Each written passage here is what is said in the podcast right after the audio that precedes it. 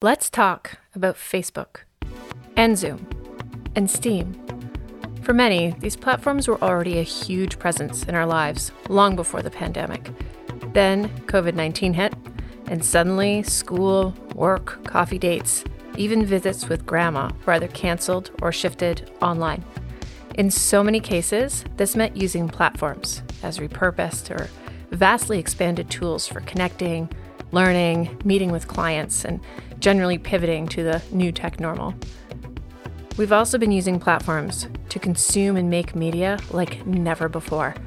In just one example, a recent study by market research firm International Data Corp reported that viewers spent 1.72 billion hours watching live stream content on Twitch in May alone.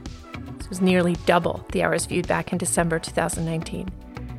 In addition to generating unprecedented revenues, the big platform companies have been on the hot seat all summer about their policies when it comes to misleading and hateful content, ongoing antitrust investigations, and a growing public awareness that platforms are inherently political. You announced recently that the official policy of Facebook now allows politicians to pay to spread disinformation. The White House is responding to Twitter's removal of political ads. Uh, campaign manager Brad Parscale saying Twitter just walked away from hundreds of millions of dollars of potential revenue.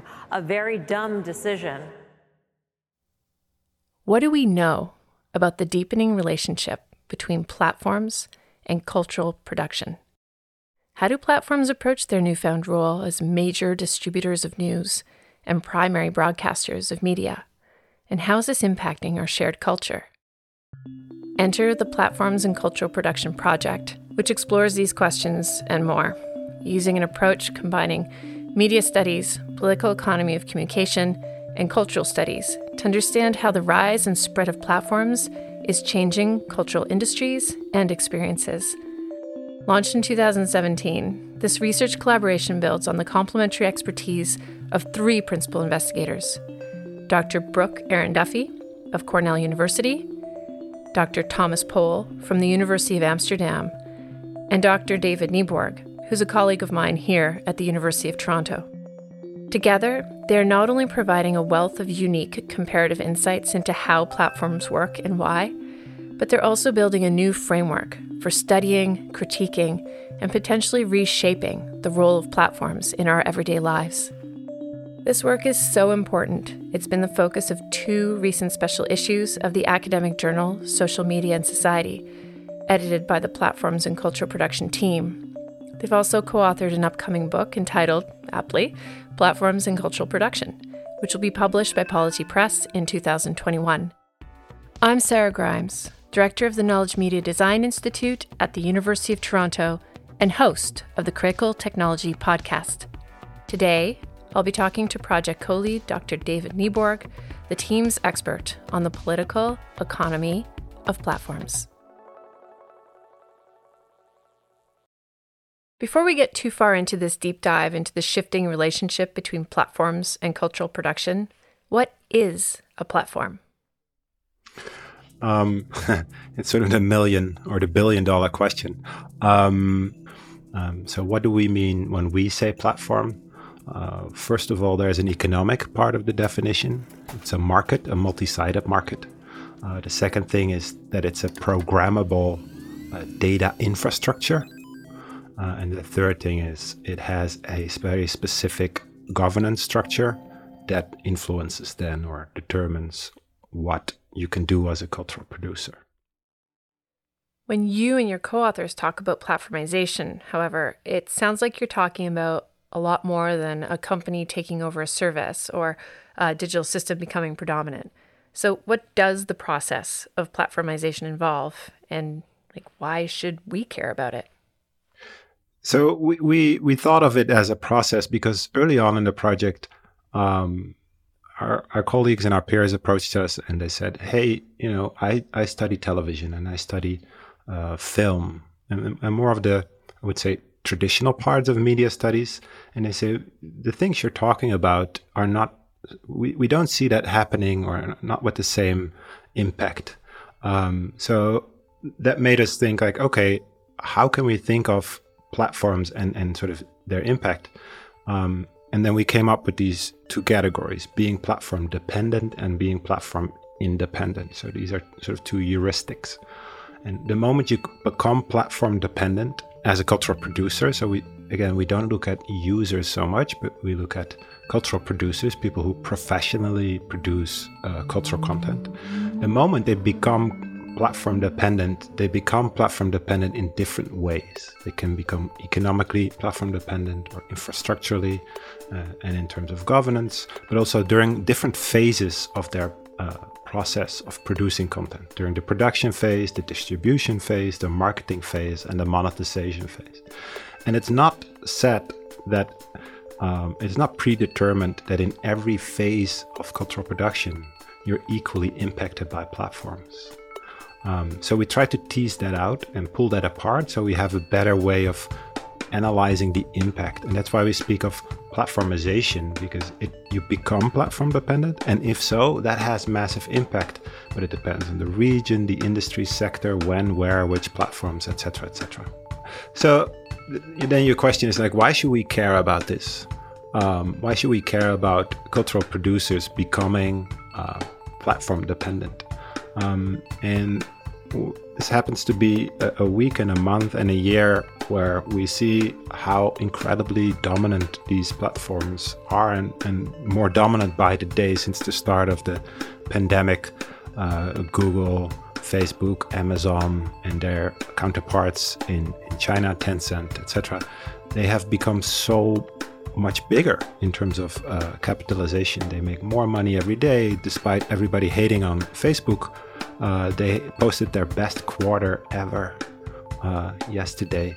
So these these companies are incredibly profitable um, and powerful. But for us, it's interesting then to see like what does that mean, right? Just to say, okay, they're big and powerful and we don't say they're evil, uh, but we're not sure they always have a, a, a, sort of a good or a positive impact on cultural production. So we should care about this because these platforms move towards a place where most uh, cultural practices and most instances of cultural production become platform dependent.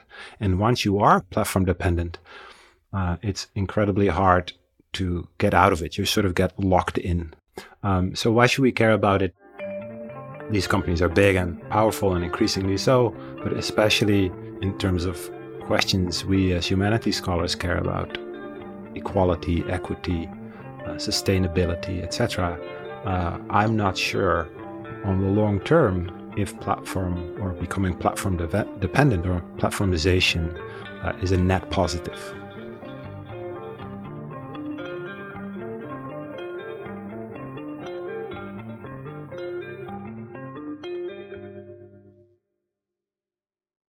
You use the term cultural production quite a lot, and that's a really big term.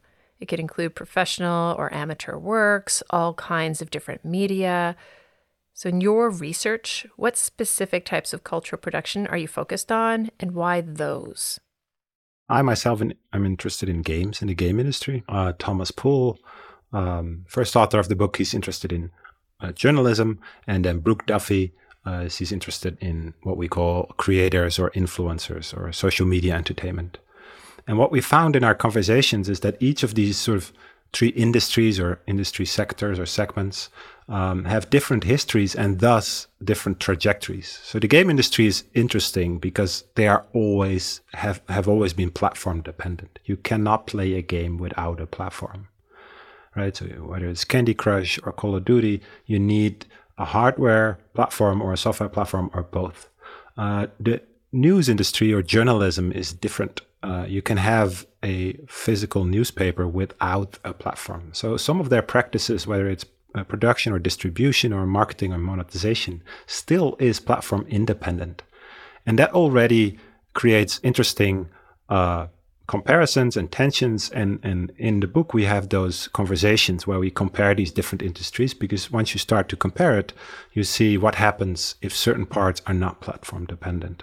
So we we pick these three practices and, and industry segments to do those comparisons but in the book we try also to sort of make comparisons with legacy industries film and television we talk about about music a bunch because there's such good research on, on music, um, but the cu- culture industries are so vast and so diverse, so we, we cannot uh, uh, talk about everything. The goal of the book is to create a framework and invite others uh, to focus on their uh, areas of interest. And we hope that the, the framework we provide uh, is flexible enough for other industry segments. I want to circle back to something you just said, which is that the games industry has always been platform dependent. Let's delve a little deeper into this. So, how exactly does platformization happen in this case? Historically, since the 70s, 80s, and 90s, uh, games have been tied to these hardware platforms the Atari, the PlayStation, the Xbox. And what we have seen uh, as game study scholars, what that ha- what, what that meant for game production. So, in my previous research during my PhD, I wrote about blockbuster games, blockbuster production, um, and game production became increasingly uh, capital intensive right? You needed much more money to create these massive blockbuster games, Red Dead Redemption, Call of Duty, Grand Theft Auto.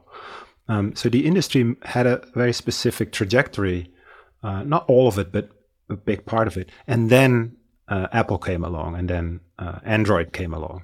So then the, the mobile uh, app economy or the game app economy emerged. Uh, Unity came along.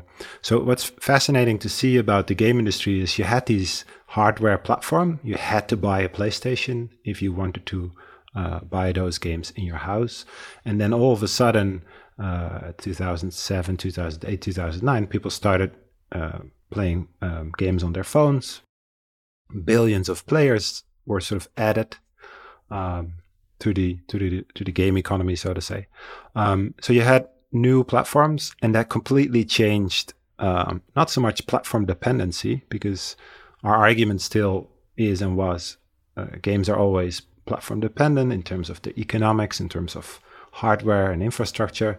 But what's so fascinating about the app economy is that not only do you need to integrate your app, like a Candy Crush, with Apple in terms of economics and infrastructure, you cannot just invent your own business model or your own revenue model. You really have to play within the rules, the economic rules set out by Apple. You really have to integrate your uh, software and your tools with Apple if you're going to uh, develop and uh, distribute an app. But what happened as well is that if you're going to monetize and market your game, you also have to do that through the App Store. Um, so you see more sort of intense platformization or games, game app production becomes uh, platform dependent in all its facets in production, in distribution, in marketing, and in monetization. And that sounds may- maybe to some people that sounds like an obvious observation, but it has massive ramifications in terms of economics and in terms of infrastructure, but also in terms of what kind of games are made. Uh, game developers have always had to reconcile with that. Nintendo has been notorious about uh, since the 80s about not having certain games on their platforms. Uh, and so, uh, Sony and PlayStation became more popular because they were more loose with certain rules and more, certain genres. So the game industry has always been more uh, sort of in tune with the platform holders. And we can learn a lot from that. There are so many observations like, oh, this is an industry that for decades had to grapple with the uh, but benevolent dictatorship of a platform uh, ruler. Um, and other industries, you know, that's new. In the intro to the first special issue in Social Media and Society, you mentioned that cultural laborers are, quote, beholden to platform governance frameworks, end quote. And as such, they must continuously tweak their work to fit these frameworks. What is the work involved in continuously tweaking and playing catch up with a platform's rules and agendas. So, when you look at labor, cultural labor has always been deeply precarious. Like working in the cultural industries, whether it's you know in the, in the film industries, in here in Toronto, in the game industry, game development has always been deeply precarious. Also before Facebook and Google um, uh, and Apple. That being said, what has then changed? Well, we would argue that the, the, if you sort of unpack precarity, what does that mean? If you unpack like what does it mean to work for or on a platform, all these uh, categories become more intense, right? You have to be more visible as a creator. You have to be more visible as a developer. You are even more held as as an entrepreneur. You have to be more entrepreneurial. Um, there's more inequality, we would argue, in, in a cultural sense, in a demographic sense, in, in, in an economic sense. This precarity is rooted in economics, in infrastructure, but also very much these governance frameworks, right? So what, what platforms do, they set out regulatory frameworks, they set the rules of the road. But most of these rules are very implicit and, and very opaque and super arbitrary. And Apple is again one of those companies where it's so clear that they um, they're just crazy subjective and arbitrary how they wield their power. Um, and because these frameworks, the governance framework and these regulations are so opaque, what people start to do is they start sort of to game the algorithm. They start to constantly look for for gaps. Where is space for you to create an edge? Because in a way, that's also what what uh, uh, entrepreneurs are expected to do. Like if you're a good entrepreneur, you look for opportunities. You, you know, Silicon Valley itself is based on this notion of disruption.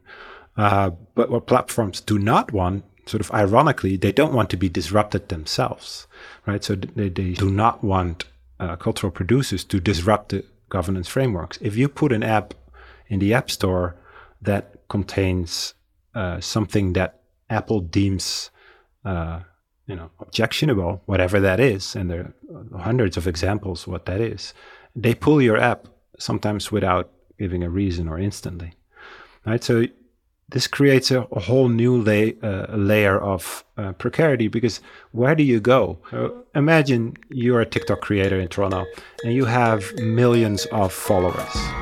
Uh, TikTok is fairly new, so you're starting out. Uh, even uh, during COVID, you start to maybe have some sponsorship stuff going on and especially if you're young you know maybe you, you're an entrepreneur now fantastic good for you you're now you're tiktok famous um, but then uh, president trump comes along and he says we ban tiktok in the us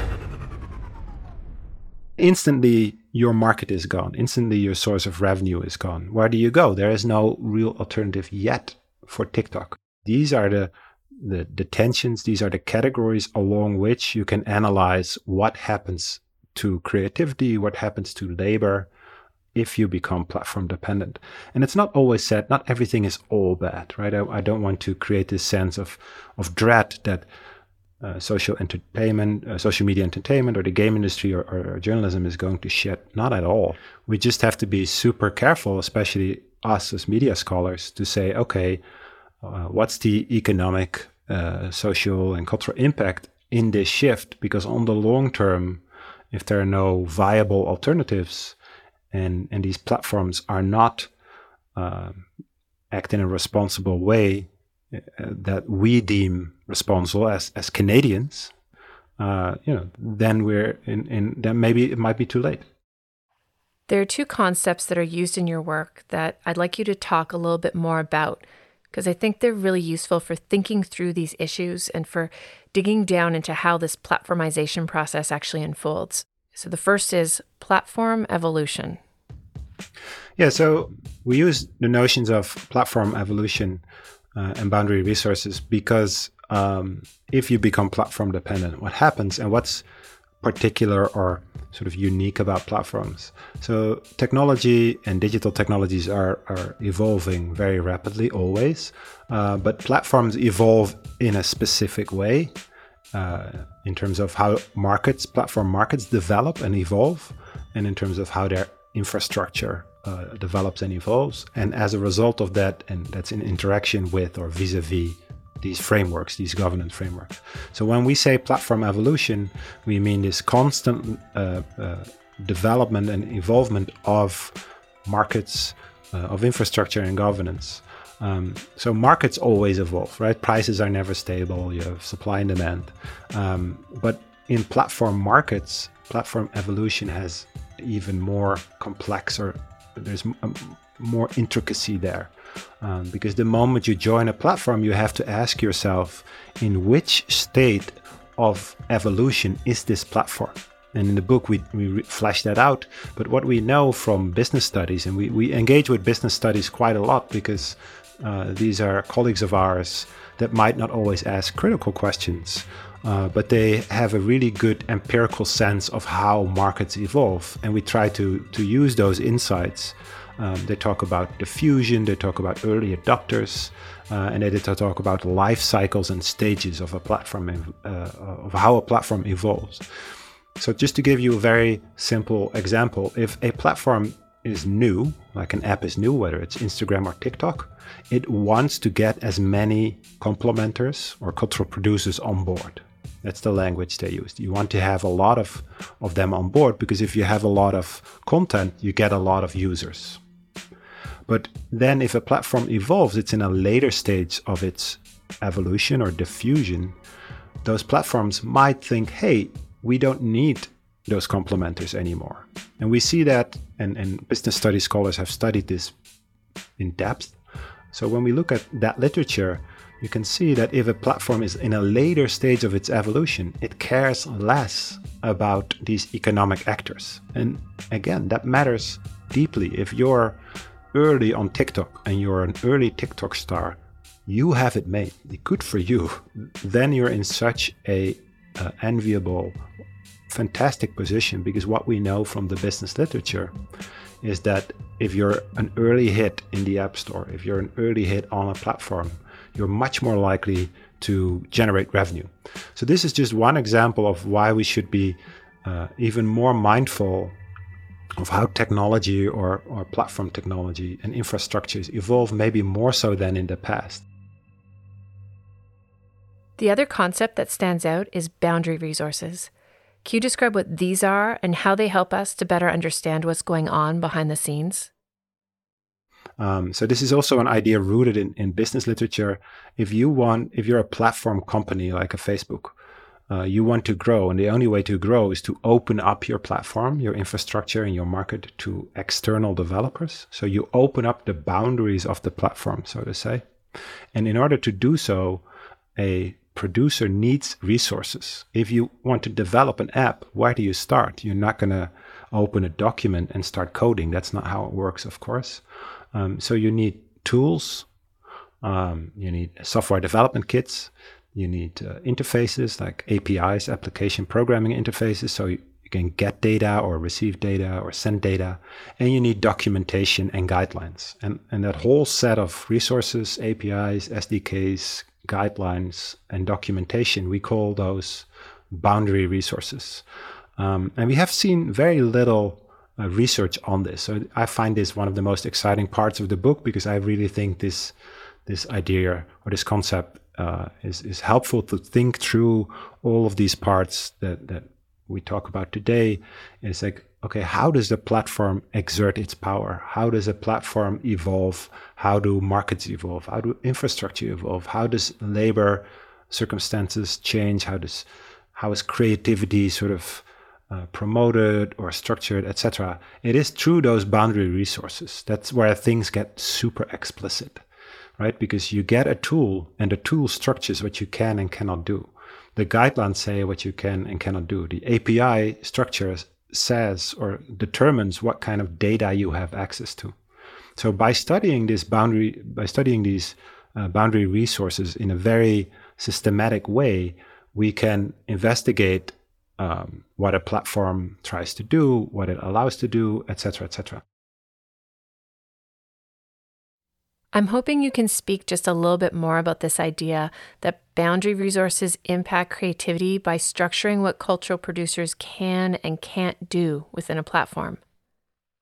Yeah, so in in in one of the chapters we call uh, very simply creativity, uh, we try to tease this out. This question of um, how does pl- platform dependent cultural production impact creativity? Um, and we we talk think and talk and think through that through certain categories like uh, niche, nicheification or nicheification. Um, are we uh, is cultural production more geared towards niches or hits? We talk about metrification a lot. Um, and, uh, coming out of games and game studies, I find that one of the most interesting sort of tensions in creativity. If you look at free to play games and freemium games, uh, we talk a lot in the book about Zynga. Zynga is the developer of Farmville um, and Mafia Wars. Um, in the game industry, there there's a lot of tension between game developers that are thought of as you know very creative, uh, free, open developers, even though they're highly uh, you know profit driven, um, and then free to play developers, which are seen as sort of evil bastards, uh, Candy Crush, and uh, it's only uh, driven by certain metrics and data. Um, so there is a tension there, right? if you're a cultural producer, data and, and metrics can be super helpful. Right? It's not all good and it's not all bad. So if you're a journalist, most journalists do not mind metrics that much. Right? If you go to newsroom, they, they want to know who reads them uh, and what articles are read. Um, it gets more tricky if platforms steer you in a direction where uh, it's only popularity driven and the platform determines what is popular. If you ask the people who make uh, games and who, who engage in journalism, journalists, they would be they would say, you know, we're not against data metrics as long as we have uh, autonomy, as long as we have room to interpret this data, but also to um, uh, ignore it. The studies I've read from creators is like they're they're they're deeply anxious about this metrification trend. Like, oh, I need to be online every day. The moment I go offline, I lose a lot of viewers. So, because everything is so transparent uh, in terms of data, how many viewers you have, what people like, what people do not like, um, sometimes it's directly tied to revenue, of course, right? So you can see what, what happens, um, where the needle is moving. So, this create creates a, a, deep tension. If you want to be super creative, whatever that means in your domain as as a creator, um, if you do an unpacking video or a sound video or a TikTok dance or you know a PewDiePie kind of situation, um, if you're constantly feel that you need to be present, that creates completely new uh, tensions in what you feel like your audience wants. Hey guys, Hey guys. Hey guys. Hey guys. Hey guys. Hey guys. Hey guys. Hey guys. Hey guys. Hey guys. Hey guys. Quantitative terms, there is a richer, more diverse supply of cultural content than ever before.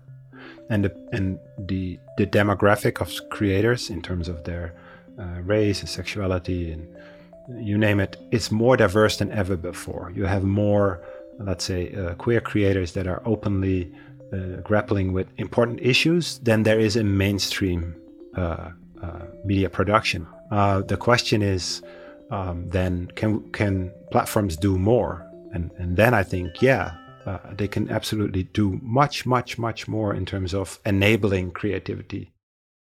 I know you've been waiting for this question since it's the theme of this first season of our podcast. How has COVID 19 impacted the platformization of cultural production? So in 2016, you you saw the techlash, a lot of critique against platforms, and then and then COVID happened. Um, and what we're seeing is that you know we're talking right now on Zoom. We're talking. Uh, we're, going to teach through Zoom. Um, we do everything on on these platforms, whether it's Facebook or WhatsApp or Instagram, etc. Um, the last couple of days, uh, all these platforms have posted their quarterly results, and they're they're just they just they will blow you away. A couple of weeks ago, there were so many reports of major brands pulling from Facebook because it's you know they're in a pretty bad position. Mark Zuckerberg is not our friend at all, um, and lo and behold, uh, Facebook's advertising revenue is still growing through the roof. So it doesn't matter if Nike or you know Procter and Gamble, Unilever pull their advertising, which is, you know, we're talking about tens of millions of dollars here. It doesn't matter. Uh, Facebook generates its revenue. It's like 90% of or 80% of small businesses. Um, so what what happened after COVID? the world and cultural production became more platform dependent and not less, creators and journalists, particularly, they were um, hit pretty hard and, and in an instant, and especially in the US, of course, because the way their economy is structured. Some organization is tracking how many journalists are laid off, and it's it's like hundreds, if not thousands, already. And we're just at the start of the economic fallout of COVID. Um, so already we're only a couple of months in, and we have yet to see the full impact of the economic fallout of COVID. Um, but I think cultural production and cultural producers will be hit super hard. Um, and it's I don't know about you, I don't know about our listeners, um, but I get almost, I don't want to sound too pathetic, but I get almost sick to the stomach to see these dudes like your Zuckerberg, like your Bezos, uh, uh, testify before US Congress and they make so much money, they made so much extra revenue. And you see uh, a lot of our colleagues, friends, people we study, uh, cultural producers, you know, just uh, struggling. Um, so it, I find it hard to reconcile these things. Like stock stock prices soar, but at the same time, and maybe this is it, right? This is platform capitalism. This is U.S. capitalism. This is neoliberalism. Maybe, um, uh, maybe that's the sort of the end of the story. Uh, you know, this should if this su- would have surprised me. I'm not paying attention kind of situation. Of course, this would happen, uh, but. Um, I don't think we should ever normalize this or accept this for what it is. I don't know what to do about it as a, as a media scholar, uh, but I think uh, in the next round of regulatory interventions by the Canadian federal government, I hope at some point they they don't accept these answers from from platform companies uh, and and sort of uh, puncture through uh, the BS there and, and just demand like, hey, and in certain European countries, you've seen that, right? If in, in France particularly, uh, maybe there has to be a platform tax and that revenue goes straight to journalism, goes straight to cultural uh, producers, the arts. Um, maybe that's a solution.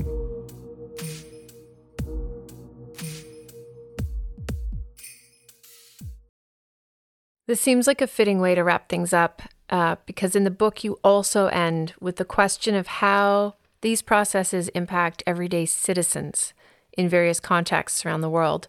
And I love that you refer to us as citizens, by the way, instead of the more common users or consumers, because we are citizens. And it serves as a good reminder that we do still have rights and that governments can still protect those rights through regulation and other action. We aren't necessarily at the whims of the big platform companies.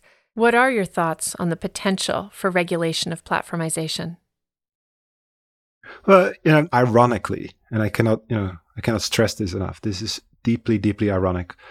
Um, but if you want to see alternatives and the effect of state intervention, look at Chinese platforms, right? So the state and and platforms in China are deeply, they're the same, right? You, it's you cannot untangle them whether it's uh, Douyin, uh, TikTok, WeChat, etc. So certain aspects of that, just them, for the record, are deeply problematic in terms of censorship, privacy, uh, propaganda. Right? Uh, everybody is hyper aware of that. But at the same time, you also see very promising uh, examples of what alternatives could look like.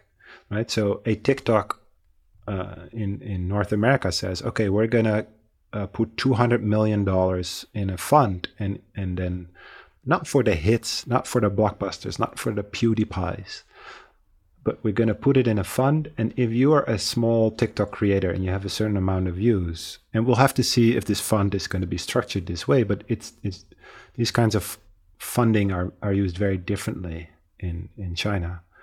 Um, there are also e-commerce platforms in China and and streaming platforms that you that use very different business models that are much more um, advantageous to smaller uh, and medium-sized businesses and, and entrepreneurs. So it just shows that it can be done, right? So with Facebook, you get capitalism on steroids, right? A platform capitalism. This this book by uh, by Nick it unpacks that really well. Facebook and Google and Apple and Amazon are hyper capitalist businesses, um, but we have so few sort of Western alternatives. And now in China, you see really good scholarship, mostly also by uh, our Chinese colleagues, who show uh, both the problematic aspects when it's about propaganda, but also show economic alternatives where uh, what they call uh, petty producers, um, which which is not um, uh, pejorative, but uh, sm- small entrepreneurs in in China, maybe not even the big cities, are, find ways to make money through these platforms, right? Whether it's through tourism, whether it's it's through cultural production. Um, so when I see those things, I think, okay, there are more sustainable uh, models. A big thanks to Professor Nieborg for joining us today. Please follow the links in the podcast description to find out more about the Platforms and Cultural Production Project, the publications that were mentioned here today, as well as information on where to send any questions or comments you might have. Please subscribe to the Critical Technology Podcast to stay up to date on new episodes and posts as they become available. And thank you for listening.